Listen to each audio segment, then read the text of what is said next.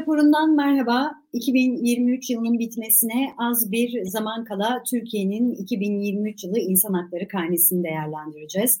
CHP Diyarbakır Milletvekili Sezgin Tanrıkulu 10 Aralık Dünya İnsan Hakları Günü'nde e, hak ihlallerine ilişkin bir rapor hazırlamıştı. Bu raporu konuşacağız. Detaylarını elbette e, değerlendireceğiz. Sayın Sezgin e, Tanrıkulu yayın konuğumuz olacak. Sezgin Bey merhabalar, hoş geldiniz yayınımıza. Çok teşekkür ederim. Selam ve sevgiler e, Türkiye Büyük Millet Meclisi'nden bizi izleyenlere. E, teşekkür ediyoruz. Siz de bugün meclistesiniz Sezgin Bey. E, şimdi ben e, hazırladığınız rapordan yola çıkarak 2023 yılı Türkiye'nin insan hakları karnesi önümüze nasıl bir tablo koyuyor bunu sorarak başlamak isterim. Raporda e, özellikle öne çıkan e, çarpıcı kısımları bizimle paylaşır mısınız? En çok hangi başlıklarda ihlaller görülüyor Sezgin Bey? Öncelikle şunu ifade edeyim. Tabii şu anda e, ara verildi çalışmalar mecliste. Saat 16'da e, Kocaeli Milletvekili, Saadet Partisi Kocaeli Milletvekili Hasan Bitmez'in cenaze töreni yapılacak. E, ben kendisine rahmet diliyorum. Bütün yakınlarına, ailesine başsağlığı ve sabır diliyorum. Bütün Saadet Partisi ailesine ve sevenlerine. E, aslında bu da bir yaşam hakkı ihlali yani. Eğer insan haklarıyla ilgili bir şey konuşacaksak Hasan e, Bitmez dostumuzun ölümü de bir yaşam hakkı ihlali gerçekten. E, geçtiğimiz salı günü e, mecliste bütçe üzerine konuşma yaptı. 20 dakikalık bir konuşmaydı. E, ve çok gerilimli bir ortamda geçti gerçekten e, konuşması ve o gerilimin yarattığı e, ortamda da maalesef konuşmasının sonunda yere yığıldı. E, yani ben bunu da bir yaşam hakkı ihlali olarak görüyorum öncelikle ve mecliste e, ve konuşurken ve konuşmasını yaparken, yasama görevini yaparken maalesef yaşamını yitirdi. E, böyle bir gerilimli ortamın Türkiye Büyük Millet Meclisi'nde olduğunu hesap edersek Türkiye'nin hangi atmosferde olduğunu çok daha iyi anlayabiliriz.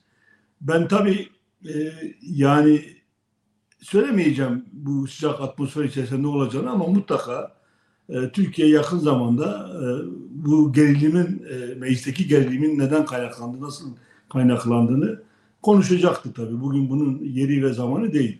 Ancak Adalet ve Kalkınma Partisi'nin iktidarının işte 22. yılındayız. Evet 22. yılındayız. Böyle bir atmosferi bütün Türkiye'ye maalesef yaydı. İnsan hakları ihlalleri bakımından ve temel insan hakları neredeyse her kategorisinde her yıl giderek ağırlaşan bir tabloyla karşı karşıya kaldık. Ve insan hakları ihlalleri bakımından da Adalet ve Kalkınma Partisi'nin Türkiye'ye yaşattığı ilk hak ihlallerinin Türkiye'nin bir bölgesinden e, ağırlıklı olarak yaşandığı bir bölgesinden bütün Türkiye'ye, bütün Türkiye coğrafyasına yaygınlaşmış olması ve bu hak ihlallerinin de sonuçta bir kimlikten, bir inançtan insanlara ya da bir siyasi görüşten insanlara karşı değil ama e, hak ihlallerinin mağdurları olarak da bütün kimliklerden insanların, bütün cinsiyetlerden insanların, bütün inançlardan insanların, cinsel yönelimlerden dolayı insanların maruz kalması. Yani Adalet ve Kalkınma Partisi bir eşitlik sağladı gerçekten Türkiye'de.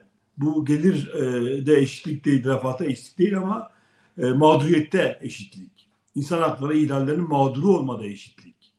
Bunu sağladı gerçekten ve böyle bir ağır tabloyla karşı karşıyayız. Neden bunları söylüyorum? Ben insan hakları işte ortamından parlamentoya geldim. Diyarbakır'da avukatlık yaptım. İnsan hakları kurumlarında çalıştım ve şimdi meclisin de tırnak içerisinde ifade ediyorum. İnsan Hakları Komisyonu Başkan Yardımcısıyım.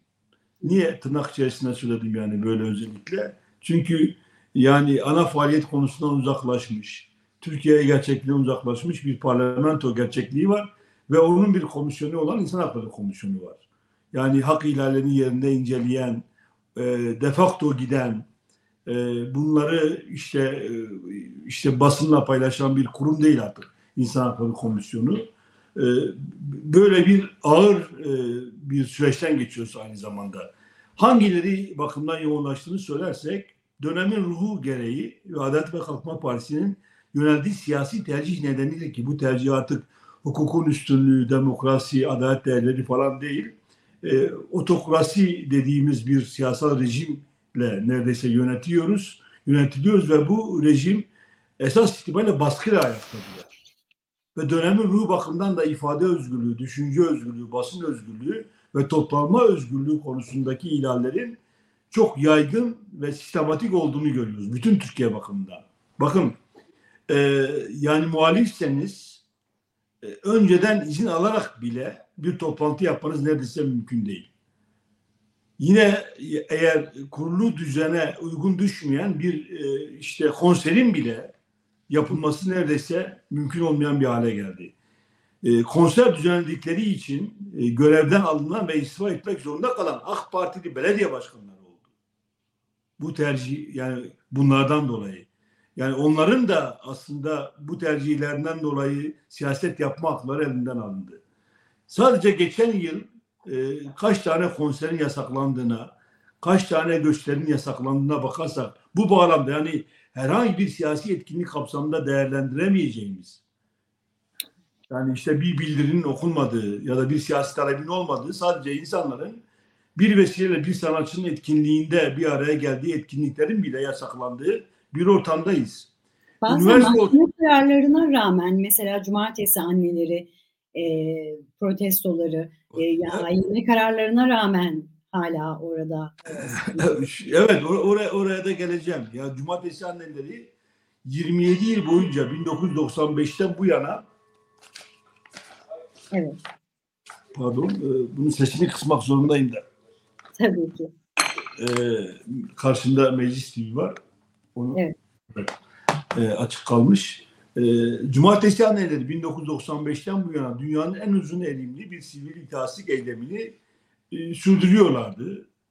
Şiddete başvurmadan ve tamamen sivil ve e, bir, bir ortamda bunu yapıyorlardı ve kamu düzenini aksatacak herhangi bir ortam olmadı Galatasaray Meydanı'nda. Hiçbir zaman olmadı. Ama 5 yıl önce birdenbire İçişleri Bakanı'nın kararı yasaklandı. 5 yıl boyunca Anayasa Mahkemesi kararı olmasına rağmen bu oraya özgü Anayasa Mahkemesi kararı olmasına rağmen bakın hani Anayasa Mahkemesi'nin toplantı ve gösteri özgürlüğüne ilişkin birçok kararı var ama e, bizzat cumartesi insanların başvurusu üzerine verdiği karara rağmen uygulanmadı. Sonra birdenbire İçişleri Bakanı dedi ki Plan Bütçe Komisyonu'nda artık yapacaklar dedi ve sınırlı bir biçimde izin verildi. Bakın bu sadece bunu sadece bu olgu bile yani hakların kullanımının nasıl keyfi olduğunu bize gösteriyor. Bir İçişleri Bakanı keyfi biçimde yasaklıyor. Bir İçişleri Bakanı da 5 yıl sonra kaldırıyor. Ne bir mahkeme kararı var, ne bir suç var, ne de başka bir şey var. Dolayısıyla yani keyfiliğin kendisi yani en azından cumartesi annelerinin şahsında ortaya çıkmış durumda. İfade özgürlüğü bağlamında bakarsak, toplantı özgürlüğü bağlamında bakarsak birçok insanın sadece düşüncesini paylaştığı için hapiste olduğunu biliyoruz. Bakın bir sayı verirsem size sadece erişim engelleme kararı geçen yıl itibariyle 4386 4386 erişim engelli kararı vermiş. Yani bizlerin haber alma hakkı, sizlerin haber yapma hakkınız elinizden alınmış. İfade ve basın özgürlüğü bağlamında. Bunun gibi yani sadece bakın 562 kişi bunların altısı çocuk gözaltına alınmış. Düşünce özgü, e, düşünce ve ifade özgürlüğü nedeniyle bunların 86'sı tutuklanmış. Bunlar büyük rakamlar gerçekten. Evet. Yine e, açılan soruşturma sayısı sosyal medyadan 162 kişi. İkisi çocuk. Bunun gibi gerçekten ağır ağır sayılar var ve geçen yıl sadece 35 gazeteci bakın sadece gazeteci olarak 35 kişi mahkum olmuş. Hı hı. O 135 gazeteciye soruşturma açılmış. 113 gazeteci gözaltına almış sizin meslektaşlarınız. Evet. Haber yaptıkları için başka bir şey için değil. Bizler hakkında bakın milletvekilleri hakkında ifade özgürlüklerini kullandıkları nedeniyle başlatılan soruşturmalar tek başına Türkiye'de ifade özgürlüğün, düşünce özgürlüğün, siyaset yapma hakkı nasıl baskı altında aldığını gösteriyor. Yani bu dört kategori ifade, düşünce, toplanma ve basın özgürlüğü Adalet ve Kalkınma Partisi'nin ve bu iktidarın bütün e, toplumu sindirme, korkutma, düşüncenin söyletmeme üzerine kurulu bir düzen. E bunun daha ötesinde olanlar da var. Ne? Mesela yaşam hakkı. En temel hak yaşam hakkı. Kadın cinayetleri, iç cinayetleri, e, cezaevlerinde ölüm. Bakın ce, geçen yıl sadece 32 yurttaşımız sağlık hakkından yoksun oldukları için 32 yurttaşın cezaevinde yaşamını yitirdi. Bunun içerisinde şüpheli ölümler de var. Söz tam olarak kadın ve iş cinayetlerine gelmişken e, raporunuza 2023 yılındaki kadın ve iş cinayetlerine de yer veriyorsunuz. Evet. Buradaki veriler bize ne söylüyor? Biraz oraya da ışık tutalım mı? Söyleyebilirim tabii ki. Kadın ve çocuk cinayetleri toplam 311. Evet. Ve 23'ü çocuk bunlardan. Evet. Ve yine 200'den fazlası şüpheli ölüm diye kayıtlara geçmiş kadın cinayetlerinden. Böyle ağır rakamlar var ve İstanbul Sözleşmesi'nden bir imzayla çıktığımız e, bir dönem, dönemden geçtik 2023 yılında. Dolayısıyla e, yani kadın cinayetleri bakımından da çocuklara karşı cinsel istismar ve e, ölüm bakımından da yine kara bir tablo var maalesef karşımızda. Bakın geçen yıl yani Ekim ayına kadar 10 aylık süre içerisinde iş cinayetlerinde 2089 kişi yaşamını yitirdi. Bunlardan 31'i çocuk. Bakın çocuklar yani sokakta oynarken veya herhangi bir şeyden değil çalışırken 14, 15, 16 yaşındaki çocuklar çalışırken 31 çocuk geçtiğimiz 10 ay içerisinde yaşamını yitirmiş. Ve bunlara karşı yürütülen soruşturmanın tümü cezasızlıkla sonuçlanıyor. Tümü. Yani büyük bir korumadan faydalanıyorlar. Yaşam hakkı bakımından da böyle. İşkence bakın. Hani işkenceye sıfır tolerans demişlerdi. Bunu hep ben ifade ederim. İşkenceye sıfır toleranstan sonsuz toleransa geldikleri bir noktadayız şu anda. 2022 işkence vakası insan hakları kurumlarının kayıtlarına geçmiş. Sokakta, karakolda ve cezaevlerinde. Yine bunlardan 26'sı maalesef çocuk Türkiye İnsan Hakları Vakfı ve İnsan Hakları Derneği'nin rakamlarına göre. Kayıt altına alınanlar bunlar bakın. Ve hep ben bunu söylerim, ifade ederim. Eskiden işkence karanlık yerlerde, gözaltı merkezlerinde yani böyle yapanların e, işte tanımamak için ellerinden geleni yaptığı ortamlarda yapılırdı. Ama şimdi sokakta kimliklerini açık açık göstererek yapılıyor. Yani bu korkunun bütün topluma salınması bakımından yapılıyor işkence ve kötü muamele bakımından da böyle ağır bir tabloyla karşı karşıyayız aynı zamanda. Hani ben şeyi saymayacağım. Adil yargılama falan filan onları saymıyorum. Yargı bağımsızlığı falan. Onlarda zaten berbatız, yokuz yani. Şimdi bu tablo ışığında az önce e, tek tek saydınız. Freedom House'un dünya genelindeki siyasi haklar ve sivil özgürlükler konusunda Türkiye'yi 32 puanla yine özgür olmayan ülke olarak sınıflandırdığına da dikkat çekiyorsunuz.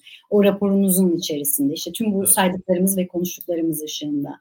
Orayı da biraz detaylandırmanızı rica ederim. Şöyle ifade edeyim. Bakın Freedom House sonuç itibariyle yani dünyada e, bütün ülkeleri ölçen e, işte evet. bağımsız kurumların başında gelir. Evet. Yani Adalet ve Kalkınma Partisi'nden önce de vardı, şimdi de var.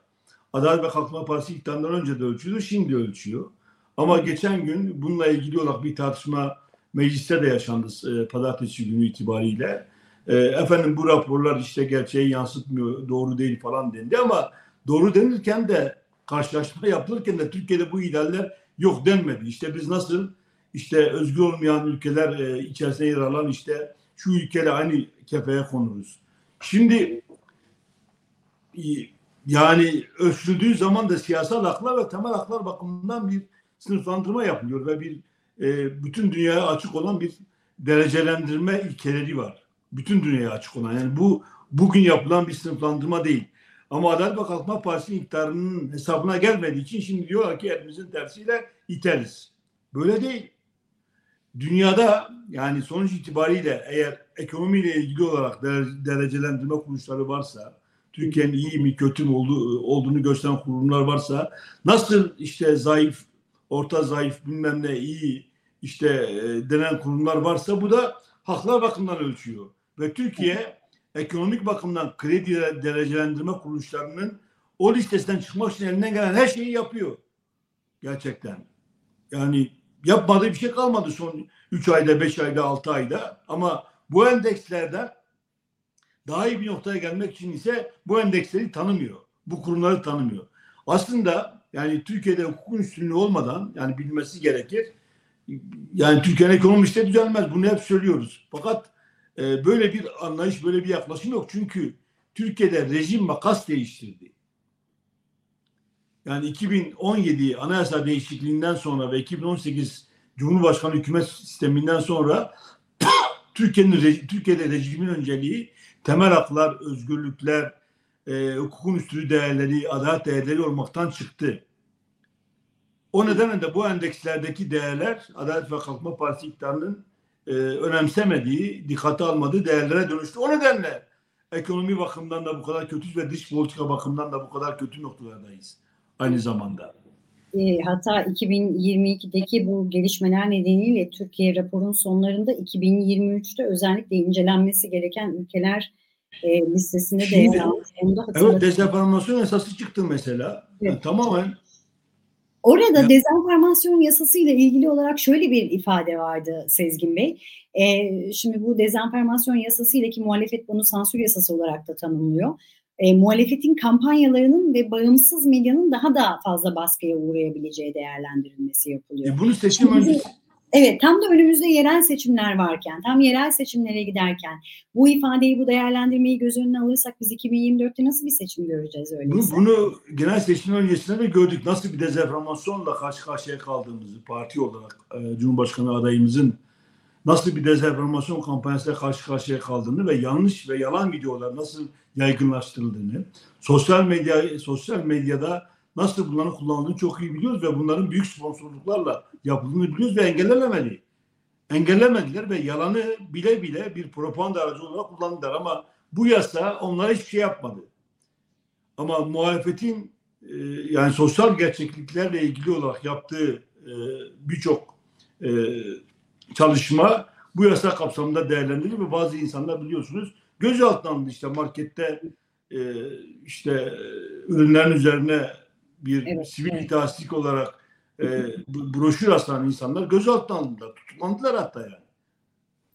Dolayısıyla bu yasanın amacı da yani o kadar çok baskıya e, hizmet eden yasa olmasına rağmen onlar yetmedi bir de üzerine bunu çıkardılar.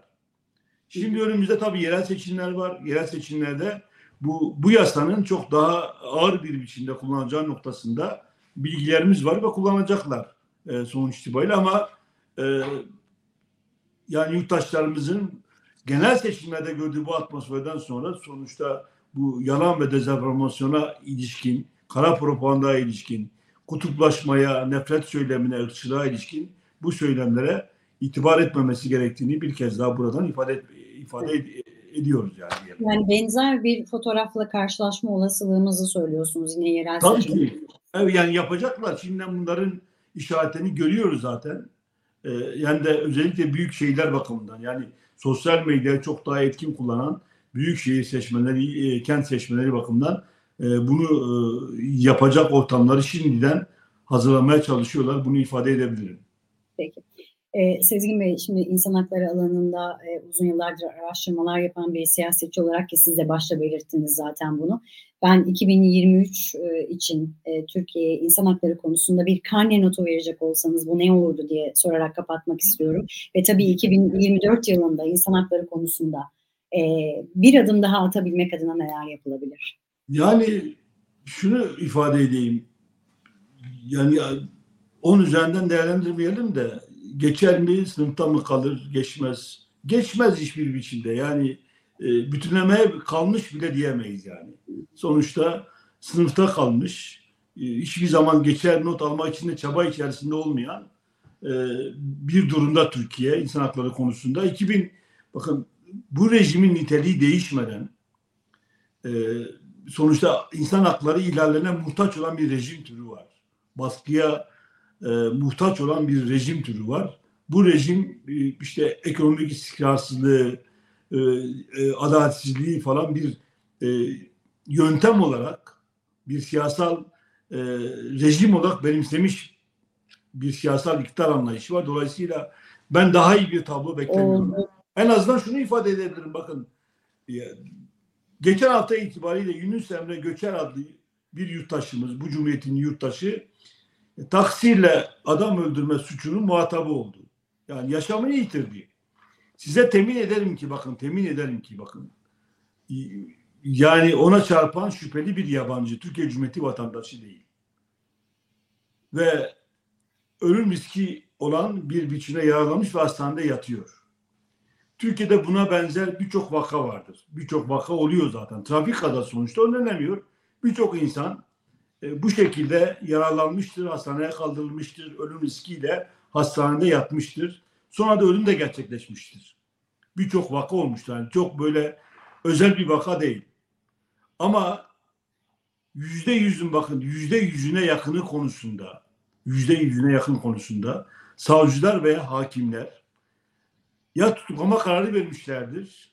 Bakın böyle ağır koşullarda veya adli kontrol tedbiri uygulamışlardır. Nedir adli kontrol tedbiri? Mesela ev hapsi veya işte karakola imza. Hele hele yabancıysa kesinlikle ama kesinlikle yurt dışı yasağı. Peki bu olayda ne olmuştur mesela? Mutlaka bir telefon gitmiştir. İlgili savcıya, ilgili karakola bir telefon gitmiştir. Ve o telefon görüşmesine istinaden de savcılar görmezden gelmiştir ve bir adli kontrol talebi, bir kontrol bile uygulamadan bir yabancı şahsı bakın. Yani Cumhurbaşkanı oğlu veya değil.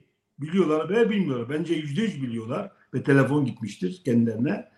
Onunla ilgili olarak benzer vakalarda yüzde yüzüne yakınında, yüzde yüzüne yakın ya tutuklama kararı verilmiştir veya adli kontrol verilmiştir. Bu vakada verilmemiştir. Şimdi eğer e, bu hükümette gerçekten yani biraz ne diyeyim yani utanma duygusu olsa en azından en azından yani o polis memurlarıyla ilgili olarak yanlış taraftan polis memurlarıyla ilgili olarak karakolda yani işte acısını peşine düşen eşiyle ilgili yanlış bilgi veren görevler hakkında ve e, adli kontrol talebi istemeyen savcı hakkında bir işlem yapar ve biz de görürüz. En azından. Benzer vakalarda bu işlemi yapmışsın da şimdi neden yapmışsın diye. Dolayısıyla cezası konusunda bu kadar yaygın bir e, eğilim var, bir pratik var Türkiye'de. 2024 yılı içinde biz tabii dayanışmaya, mücadele devam edeceğiz. Ama e, bu dayanışma ortamını daha da güçlü kılmamız lazım. Hayatın her alanda. Tekrar e, Ankara'dan, Türkiye Büyük Millet Meclisi'nden bizi izleyen izleyicilerimize, takip edenlere selam ve sevgilerimi iletiyorum. Size teşekkür ediyorum. E, biz size teşekkür ediyoruz. Sezgin Bey ve söz dönüp dolaşıyor. Yine cezasızlık meselesine geri geliyor sizin de söylediğiniz gibi. E, ve yayınımıza katılıp e, 2023 yılının karnesini, insan hakları karnesini değerlendirdiğiniz için bir kez daha teşekkür edelim. CHP Diyarbakır Milletvekili Sezgin Tanrıkulu yayın konuğumuzdu. 2023 yılı Türkiye'nin insan hakları karnesini değerlendirecek görüşmek dileğiyle.